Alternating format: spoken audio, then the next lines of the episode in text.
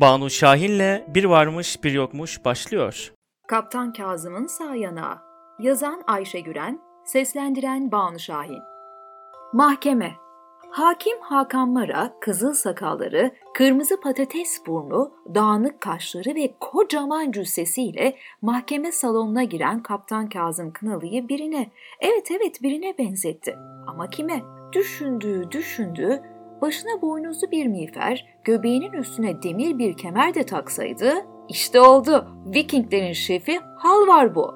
Hakim Mara kaptanı görür görmez çocukluk yıllarında çizgi filmleri izlerken hissettiğine benzer bir sevinç duydu. Kaptan Kazım sanki birazdan cebinden bir göz bandı çıkarıp takacak, kollarını keskin hareketlerle yukarı aşağı oynatarak ''Vikingler ve sevgili Hakim Mara, yolculuğumuz çok eğlenceli geçecek. Size söz veriyorum. Güney'e gidiyoruz. Gemilere, haydi gemilere!'' diye bağıracaktı. Hakim Mara dosyaları, davaları bu koca binayı olduğu gibi bırakıp başına bir boynuzlu miğfer geçirip Vikinglerle gitmek istedi. Gidemez miydi? Madem kaptan da eğlenme sözü veriyordu, neden olmasındı? Olabilirdi. Olamaz mıydı? Ah ah, gerçekler her zaman acı değilse de çoğu kez sıkıcıydı. Korsan Vikingler buraya ancak suçlu olarak gelebilirlerdi. Burası mahkeme salonuydu ve hakim Mara bir hakimdi. Yani ciddi, çok ciddi bir adamdı. Artık değil korsan filmlerine, romanlarına, sıradan bir macera filmine bile yer yoktu hayatında. Gerçek buydu. Evet, buydu. Bu kadar sıkıcıydı işte. 15 dakikadır karşı tarafın avukatı Sebati Zorca konuşuyordu. Aslında hakim Sebati Bey'in sesine çok alışkındı. Yıllardır bir sürü davada yolları kesişmişti. Aralarında sevgi değilse de saygı vardı. Yalnız bugün hakim Sebati Zorca'ya katlanamıyordu. Aslında avukat her zamanki gibiydi. Lafı uzatmayı, süslemeyi seviyordu. Ama bu kez sesi öyle tiz, öyle tek düze çıkıyordu ki hakim bir an önce susmasını istiyordu. Dava dilekçemize de belirtilen noktaların dikkate alınmasını, Kaptan Kazım Kınalı'ya gereken cezanın verilmesini talep ediyoruz hakim bey. Nihayet bitti. Hakim derin bir nefes aldı. Kaptan Kazım Kınalı'ya dönüp, ''Duydunuz mu suçlamaları Sayın Kınalı, ne diyeceksiniz?'' diye sordu. Kaptan Kazım yeşil gözlerini hakime dikip kızıl pos bıyıklarını koca dudaklarının üstünde oynata oynata tam hakimin beklediği kalın ses tonuyla ama beklemediği bir kibarlıkla ''Hakim Bey, Bahar'ı karşıladık biz. Suçumuz bu işte.'' Dedi. Avukat beye kalırsa işlediğim suç kalmamış. Yolcuların güvenliğini tehlikeye atmışım, işletmeyi zarara uğratmışım, görevimi kötüye kullanmışım. Hayır efendim, kabul etmiyorum. Bahar güneşi hakim bey. Bahar güneşi gökyüzünde pırıl pırıl parlıyordu. Gitmemiz gerekiyordu. Bunu anlayacağınızı umut etmiyor, biliyorum efendim. Lütfen söyleyiniz. Siz de istemez miydiniz bizimle birlikte olmayı? Hakim çok kibar bir Viking şefi, dilimizi de gerçekten çok iyi konuşuyor diye aklından geçirdi. Nasıl istemem sizinle birlikte olmayı ama olamıyorum işte. Ah Halvar, eski dostum, çocukluk arkadaşım. Sonra aklından geçenleri çok komik bulup içinden güldü ama neşesi hiç de uzun sürmedi. Yüzü düşüverdi. Güneşe çıktık biz Hakim Bey, bahar güneşine. Ne var bunda? Söyleyiniz lütfen diye devam etti Kaptan Kazım. Hakim son 3 senedir bir sürü terslik yüzünden yaz tatillerinde bir yere gidemediği gibi tatil günlerini de çok kötü geçirmişti. Kaptanın cümleleri hakimin tatil özlemini iyice derinleştirdi. Hatta hakim güneşi görmüş gibi gözlerini kıstı ama gördüğü güneş değil, mahkeme salonunun beyaz soğuk ışığıydı. Bahar gelmiş geçiyordu. Dümende iki iskele arasında gidip gelirken Mayıs güneşi bir sağ yanağıma bir sol yanağıma vuruyordu. Bahara hoş geldin demek şart olmuştu. Bu yüzden hep beraber tatile çıktık. Üsküdar Eminönü vapuru, yolcular ve ben. Ama zavallı vapur dönmek zorunda kaldı. Biz devam ettik. Neden? Bahar beklemez de ondan hakim bey. Bahar geldiği gibi gider. Aslında hakim de her sene belli belirsiz hissediyordu baharın geldiğini. Evet evet, arabasıyla işe giderken kimi binaları saran mor çiçekleri, otoban kenarında meyve vermiş erik ağaçlarını, tek tük açan papatyaları fark ettiği oluyordu. Bahar geliyordu ama ne hakim, ne avukatlar, ne de memurlar ona hoş geldin demeyi akıl ediyordu. Hatırladığı baharların hayali kokusunu içine çekmek için derin bir nefes aldı Hakim Hakan Vara. Ama aldığı salondaki döşemelerin, duvar boyalarının plastik kokusuydu sadece. Hakim susmaya, Kaptan Kazım konuşmaya devam ediyordu. Kediler nerede olursa olsunlar güneşi arar bulur, boylu boyunca önüne serilirler. Sonra kertenkeleler, karıncalar, hatta yılanlar bile baharla birlikte. Kaptan konuştukça hakime güneş pencereden içeri girecek, güneşin vurduğu yerde de uyuklayan şişman bir kedi olacakmış gibi geldi. Şöyle bir bakındı salona, güneşin içeri sızabileceği bir tane bile pencere yoktu. Evet, salonda hiç pencere yoktu. Her yer beyaz ışık yayan lambalarla aydınlatılmıştı. Bunu ilk kez fark ediyordu hakim. Gözlerine inanamadı. Yutkundu. Kaptan devam ediyordu. İnlerindeki ya da toprağın altındaki hayvanlar baharda güneşe çıkmaya hazırlanırken hakim içinden kertenkeleler, karıncalar hatta ayılar bile benden daha şanslı diye geçirdi. Güneşe çıkacak zamanım mı var benim? Bir dava bitiyor, öteki başlıyor. Burada güneş var mı? Hayır yok. Otlar boy atarlar. Çünkü hakim bey su bollaşır, sular çoğalarak, coşarak kutlarlar baharı. Hakim kaptanın suların ötesine geçmesine izin vermeyecekti. Yoksa bu duruşma ilerlemeyecek, dolayısıyla bitemeyecekti de. 5-10 saniye içinde toparlandı, sesini iyice kalınlaştırıp sırtını iyice dikleştirdi. 25 yıllık ciddi, çok ciddi ama çok ciddi bir hakim olduğunu hem kendine hem de kaptana kanıtlarcasına Sayın Kazım Kınalı dedi. Bu söylediklerinizin davamızla hiçbir ilgisi yok. Doğa sevginizi uzun uzun anlatmak istiyorsanız bunu başka bir yerde yapın lütfen. Toparlanın ve toparlayın artık. Mahkeme burası dedi. Evet evet diye onayladı avukat Sebati Zorca. Mahkeme burası. Doğa sevenler kulübü değil. Hakim başıyla gönülsüzce onayladı Sebati Zorca'yı. Elbette hakimin içinden geçenler bunlar değildi. Tam olarak istediği Sayın Kaptan Halvar'ın kah saçıyla, kah sakalıyla oynayarak uzun uzun maceralarını anlatmasıydı. Hakim de onu hayran hayran dinlemeliydi. Ama burası bir mahkeme salonuydu.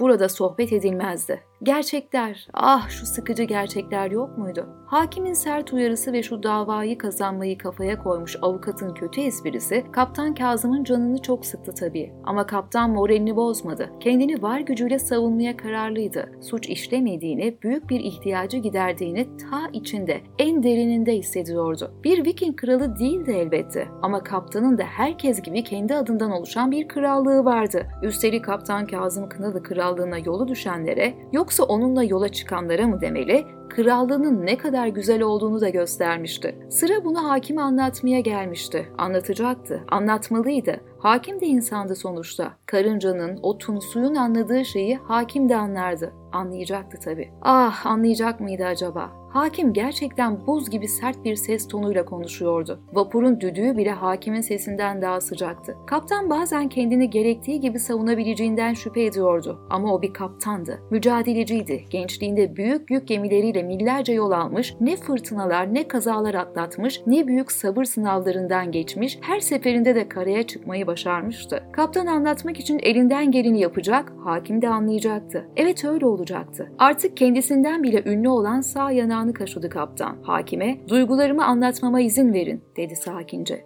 Duygularınızı mı? Sizin duygularınızdan mahkemeye ne? Aşkınızı mı ilan edeceksiniz? Avukat Sebati zorca sırıtarak, öyle ya, dedi. Mahkemeye ne? Duygularım yüzünden buradayım hakim bey. İnsani şeyler yüzünden. Hakim kaptanı üstün körü dinlemeye çalışıyordu. Ona bir kere gerçekten kulak verirse bu davayı sürdüremeyeceğinin farkındaydı. Burada soruları biz sorarız, siz cevap verirsiniz, çok rica edeceğim dedi hakim. Çok rica edeceğim derken kendine her şeye hakim bir hakim gibi hissetti ve azıcık rahatladı. İlk kez mahkemeye düşüyorum efendim, dedi kaptan. Çok kötü bir duyguymuş. Siz böyle çıkışmaya devam ederseniz avukat bey böyle imalı imalı gülüp durursa elimi kolumu nereye koyacağımı bilemem ama. Derdimi de anlatamam. Konuşmak için daha iyi bir yol olmalı değil mi?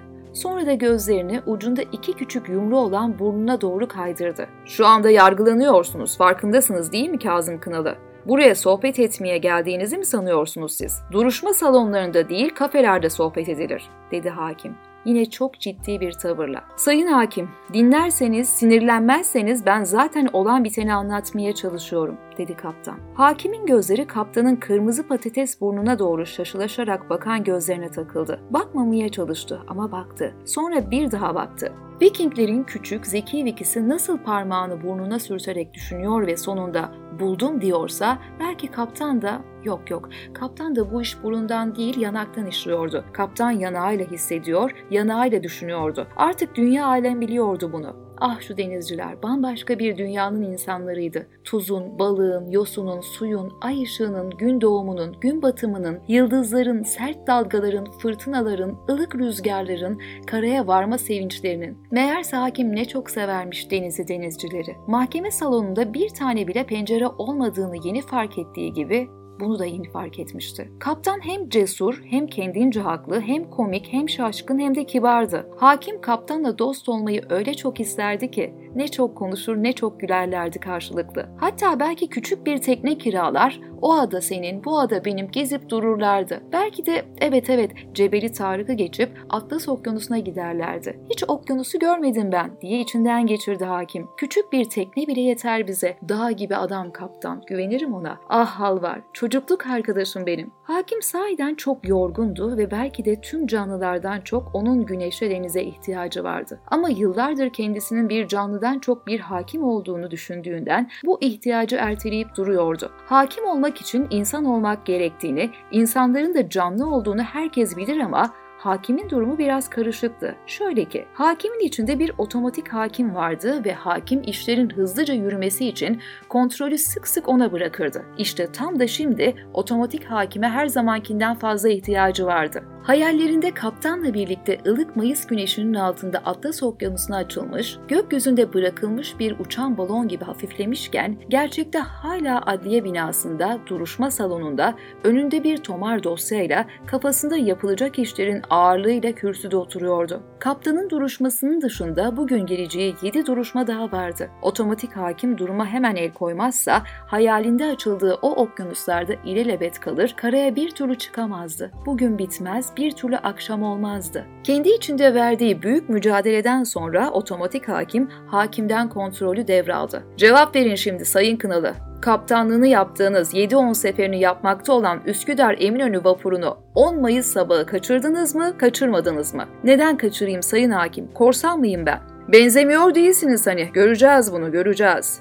Kimi zorla tutmuşum? Kimden ne istemişim, ne almışım acaba hakim bey? Para mı, pul mu, altın mı? Mayıs güneşini çalmış olabilir miyim acaba? Otomatik hakim sadece istediği cevapları dikkate alır, diğerlerini duymazdı. Yeniden soruyorum Sayın Kınalı. Vapuru kaçırdınız mı, kaçırmadınız mı? Hepimizin hatta vapurun bile uzaklara gitmeye ihtiyacı vardı demek istiyorum diyebilir miyim acaba? İhtiyaç denen sözcük mahkemelerde kullanılabiliyor mu? Size olan bitenin ne kadarını anlatmalı, ne şekilde anlatmalıyım hakim bey? Cevaplarımı beğendiremiyorum bir türlü diyen kaptanın dağınık kaşları iyice çatılmış, alnının ortasında havuç renginde bir martı şekli oluşturmuştu. İnsan kendi vapurunu kaçırır mı? diye mırıldandı kaptan Kazım sinirli sinirli ve işaret parmağını bükerek sağ yanağını kaşıdı. Hakim kaptanın sağ yanağına giden parmağını bilinçsizce takip etti. Ne yaptığını fark eder etmez hemen başını önündeki dosyaya çevirdi. Sağ yanak meselesinin kendisini etkilemesine izin veremezdi. Üsküdar Eminönü vapuru sizin mi Kazım Kınalı?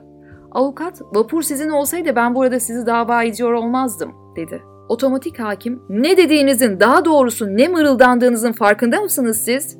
dedi iyice sert bir tonla. Vapurun sahibi değilim ama bunca yıllık kaptanlığımdan aldığım güçle çekinmeden söylüyorum ki vapur benim de sayılır. Tam 8 yıldır ben o vapurun dümenindeyim. Hırıltısından anlarım derdini. Beni böyle sadece iki cevabı olan sorularla sıkıştırırsanız istediğiniz sonucu elde edersiniz. Bu hiç adil değil, dedi kaptan. Sonra da büsbütün kızardı. Salondaki tanıklardan biri, ''Kaptan iyi bir insan, yüklenmeyin ona böyle!'' diye bağırdı. ''Biz şikayetçi değiliz, hayır değiliz!'' diye bağırdı bir diğeri. Öğrenciler, Memnunuz, şikayetçi değiliz. Biz memnunlar güvertesi grubuyuz. Kaptandan eylemlerinin devamını bekliyoruz. Onu şarkılarımızla, şiirlerimizle, internet sayfalarımızla sonuna kadar destekliyoruz. Dediler. Diğer izleyiciler öğrencileri alkışladı. Alkış çok uzun sürdü. Salonu birdenbire yoğun bir uğultu kapladı. Memnunlar güvertesi, sağ yanak bahar tatili hakkı savunucuları, vapurlar bizim platformu, Mayıs Güneşi Sanatçılar grubu ve daha kimler kimler vardı salonda. Sığmayanlar adliye koridorlarında bir kısmında binanın dışında bekliyordu ve hakim tüm bu kalabalıkla nasıl baş edeceğini düşünüyordu.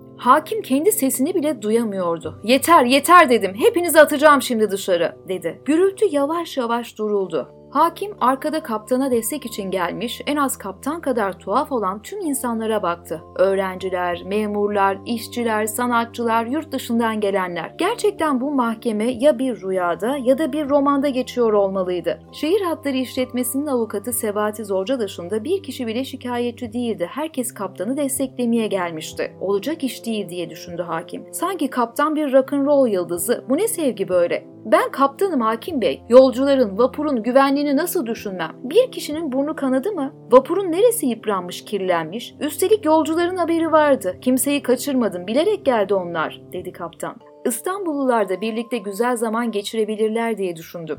Mayıs da gelmişti Hakim Bey. Anlıyor musunuz? Mayıs da gelmişti. Mayıs gelince Mayıs güneşi de gelir Hakim Bey. Anlayın artık. Mayıs güneşi Hakim Bey. Yılda sadece bir kere gelir. Bir kere. Yine salondan alkışlar yükseldi. Çok yaşa sen kaptan! Bravo kaptan! İşte bizim kaptan! Hakim eliyle susun, sakin olun anlamına gelen hareketler yaptı. Hakim içindeki otomatik hakimin iyice teklediğini hissetti. Otomatik olanı tekledikçe otomatik olmayanı da tekliyordu. Hadi dışarı hepiniz nasıl dava bu? Mayıs güneşini sevmenin davası mı olur? demek istiyordu. Ama kaptan görevini kötüye kullanmıştı. İşletme şikayetçiydi, ona emanet edilen yolcuları ve vapuru gerektiği gibi korumamıştı. İzinsiz yola çıkmıştı. Vapur yarı yoldan dönüp başka bir kaptanla geri gelmişti. Ama bu da işlenen suçu yok etmiyor, sadece hafifletiyordu. Kaptana tekrar baktı hakim. Kaptan baş ve işaret parmağıyla bıyığını iki kere düzelttikten sonra ellerini göbeğinin üstünde birleştirdi. Hakim kaptanı görevini kötüye kullanan herhangi biri gibi görmek istedikçe her geçen dakika bu daha da zorlaşıyordu. Kaptan başka bir dünyadan gelmiş sevimli bir yaratıktı. Ne suçla ne de suç dünyasıyla en ufak bir ilişkisi vardı. Hakim böyle düşünmekten kendini alamıyordu. 25 yıllık hakim olduğunu, bu davanın da sıradan bir dava olduğunu kendine bir kez daha hatırlattıktan sonra içindeki otomatik hakime hadi dedi dava ilerlemeli. Hadi diyorum sana. Sor şu soruları bitsin gitsin şu celse. Birkaç kere derin nefes aldı, kaşlarını çattı, sesini sertleştirdi ve şehir hatları işletmesinin izniyle Üsküdar Eminönü vapurunu İstanbul Boğazı'ndaki rotasından çıkardınız öyle mi? Dedi. Acilen yola çıkmam gerekiyordu. Sağ yanağım bir haftadır yanıyordu hakim bey. Evet evet şu meşhur sağ yanağınız. Ülke hatta dünya sizin sağ yanağınızın hikayesiyle çalkalanıyor. Benim midem kazınıyor diye davalıları, davacıları alıp pikniğe çıkıyor muyum? Sağ yanak meselesini en iyisi bir kenara bırakalım. Tekrar soruyorum. Sayın Kaptan Kazım Kınalı. Resmi izniniz var mıydı yok muydu? Alabilseydim alırdım tabii. Vardı ya da yoktu. Tek kelimelik yanıt lütfen. Yoktu deyip yeniden burnunun ucuna baktı kaptan. Yani, yanisi şu ki vapuru kaptanı olduğunuz vapuru. Kaçırdım efendim, evet kaçırdım. İstediğiniz cevap bu besbelli ki. İşte elde ettiniz ama gerçek bu değil. Siz de biliyorsunuz bunu. Kaptan işaret parmağını hakime doğru sallayıp heceleyerek gerçek bu değil dedi tekrar. Kaptan kendini tutamadı. Yeniden gerçek bu değil. Hayır bu değil diye bağırdı. Hakim yine daldı gitti, içindeki otomatik hakim takatukada sesler çıkarıyordu. Bozulmasına, dağılıp gitmesine ramak kalmıştı. Salon yeniden uğuldamaya başladı. Yapmayın hakim bey! Adil değil! Kaptan Kazım güneşe çıkardı bizi! Kaptan suçlu değil. Yedik, içtik, eğlendik. Kimsenin kılına zarar gelmedi. Otomatik hakim tekleyince hakim dalıp gidiyor, düşünceler ılık bir rüzgar gibi bedenini sarıyordu. Acaba hakim kaptanın yaptığını yapabilir miydi? Adliye binası kocamandı, betondandı, yüksekti. Vapur gibi alıp başını gidemezdi. Bu bina yüzemediği gibi yuvarlanamaz, yürüyemezdi de. Kendi kendine bir kez daha üzüldü hakim Hakanlara. Peki kimi davalar vapurlarda görülemez miydi? İki dava arasında güverteye çıkılamaz mıydı? Çıkıp bir çay içilemez mi? İçerken sohbet edilemez mi? Birisi bir fıkra anlatamaz mı? Doya doya gülünemez miydi? Gülmek istiyorum dedi içinden hakim. Ah nasıl sıkıcı, nasıl ciddi bir işi vardı. Bu binadan çıkamayacaktı. Belki de ölene kadar hep burada kalacaktı. Hakim içinde bir buzdolabı gibi hafif ama sürekli bir hırıltıyla çalışan otomatik hakimin duru verdiğini hissetti. Bir iki dakika ne yapacağını bilemedi. Dışarıya doğru 3-4 kez nefes verdi. Sonra beklenmedik bir anda derin bir nefes aldı ve birden ağzından şu sözler dökülüverdi. Tebrik ediyorum sizi. Yürekten tebrik ediyorum kaptan. Kaptan şaşkındı. Anlayamadım hakim bey dedi. Sizi ne kadar tebrik etsem az diye tekrarladı hakim. Bravo Kaptan duyduklarına inanamıyordu ama bunları söyleyen hakimdi. Avukat Sebati Zorca da salondaki herkes kadar şaşkındı. Ben de anlayamadım dedi mırıldanarak. Şakadır herhalde. Üsküdar'dan çıktınız, Bahar'ı karşılamak istediğinizi anons edip yolcuları da davet ettiniz. Gelmek istemeyen yolcuları Eminönü iskelesinde indirdiniz. Çağımızın yüz kahramanıyla, şey yolcusuyla dümeni Ege'ye doğru kırdınız. Vapuru Marmara Ereğlisi'nde bir kaptan arkadaşınıza bırakmak zorunda kaldınız. Vapur bu kaptanla İstanbul'a döndü. Ama siz yolcuları eski bir tekneye bindirdiniz. Sonra da ver elini Çanakkale, oradan da Bozcaada öyle mi? Kaptan sırtını dikleştirdi, omuzlarını gerdi. Yaptığı işi hakim anlatınca kendisi kendi gözüne daha heybetli göründü, gurur duydu ve belki de hayatta söylemekten en hoşlandığı iki cümleyi söyledi. Ben, hakim bey, hepsini ben yaptım. Ben, kaptan Kazım Kınalı. Evet hepsini o yaptı diye onayladı avukat. İşte itiraf ediyor. O yüzden gereken cezanın verilmesini, işletmenin maddi ve manevi zararının karşılanmasını izin verin avukat bey, sizi dinledik zaten diye araya girdi hakim. Sonra sustu. Sonra hafifçe gülmeye çalıştı ama devam edemedi. Ağzının yan tarafını kaşıdı, kaptana dönüp tüm bunlar bahar geldi diye oldu öyle mi? Evet dedi kaptan. Sahiden bravo kaptan. Bahar kimin umurunda bu zamanda? Bu ne incelik. Hayret, hayret doğrusu deyip kaptanı kutlamaya devam eden hakim Mara yeniden beceriksizce güldü. Avukat ama hakim bey diye araya girmeye çalıştı. Hakim, ''Aa rica edeceğim izin verin.'' deyip susturdu avukatı. ''Bravo, yaşa hakim Mara!'' diye alkış tuttu memnunlar güvertesi. Bravo bana da, bana da bravo dedi hakim kendi kendine. Anlaşılan o ki otomatik hakim büsbütün durmuştu artık. Otomatik hakimin de bir ömrü olduğunu bir sürü şey gibi bugün anlamıştı hakim. Bu belki de son yıllarda keşfettiği en önemli şeydi. Kaptan Kazım şaşkındı. Hakimin aniden değişen ruh halinin bir tuzak olabileceğini düşündü. Eli yeniden sağ yanağına gitti. O yanak ünlü yanak değil mi? dedi hakim Hakan Mara ve uzunca güldü. Kendi gülüşü kendine o kadar yabancı geldi ki alışmak için bir deneme daha yaptı. Görev başındayken yıllardır gülmedim ben, hamlamışım. İdare edin çok kötü, biliyorum ama deneye deneye yeniden öğreneceğim, dedi. Hakim üst üste öyle acemice, öyle komik gülüyordu ki herkes gülmeye başlamıştı. Salondaki tanıkların, izleyicilerin sesleri merak edip içeri giren mübaşirin de kahkahalarıyla sabah 9.30 davası hakimin tek kişilik gösterisine dönüştü. Kaptanın hakimin samimi olduğuna inanmaktan başka çaresi kalmadı. Kazım Kınalı hala şaşkındı. Bir hakime bir de gençlere baktı. Hakim hala gülüyor, kendi kendine şarkılar mırıldanıyordu. Salondaki görüşmeler biraz durulduğunda hakim katibeye dönüp ''Yazma artık kızım'' dedi. ''Madem biz Bahar'ı karşılayamıyoruz, bari karşılayanlardan dinleyelim.'' Hakim Bey doğru mu anladım? Yazmıyorum değil mi? dedi katibe hanım tedirginlikle. Yazma kızım çok yazdın zaten. Bir ömür boyu yazdın deyip yeniden güldü. Salonda klavye sesi durdu, klavyesiz, otomatik hakimsiz hayat muhteşemdi. Oh be dedi hakim, içimde iş makinesi çalışıyormuş meğer, ne çok gürültü varmış. Bu sırada avukat, böyle olmaz hakim bey, davayı bu şekilde sürdüremezsiniz dedi. Hakim, yargılama gerektiği gibi devam edecek, hiç merak etme ama bugün izin ver bize sebat olur mu dedi. Avukat şaşkındı, hakimi yıllardır tanırdı. İlk kez onu böyle bir halde görüyordu. İlk kez hakim ona adıyla hitap ediyordu. Şaşkınlığından sustu. Kaptan efendim diye araya girdi. Şimdi rahat rahat anlatın bakalım. Sahiden nasıl oldu bütün bunlar halvar dostum dedi hakim. Halvar kim dedi kaptan. Şey e, Kazım Kınalı diyecektim dilim sürçtü. Yani istediğim gibi anlatayım mı? Anlat kaptan anlat be canım. Anlat ama önce sağ yanaktan başla. Senden dinlemek çok zevkli olacak. Sayın hakim diye araya girdi katibe. Yazma kızım dedim ya sana dedi hakim. Hem ne o öyle bütün gün takada tukada.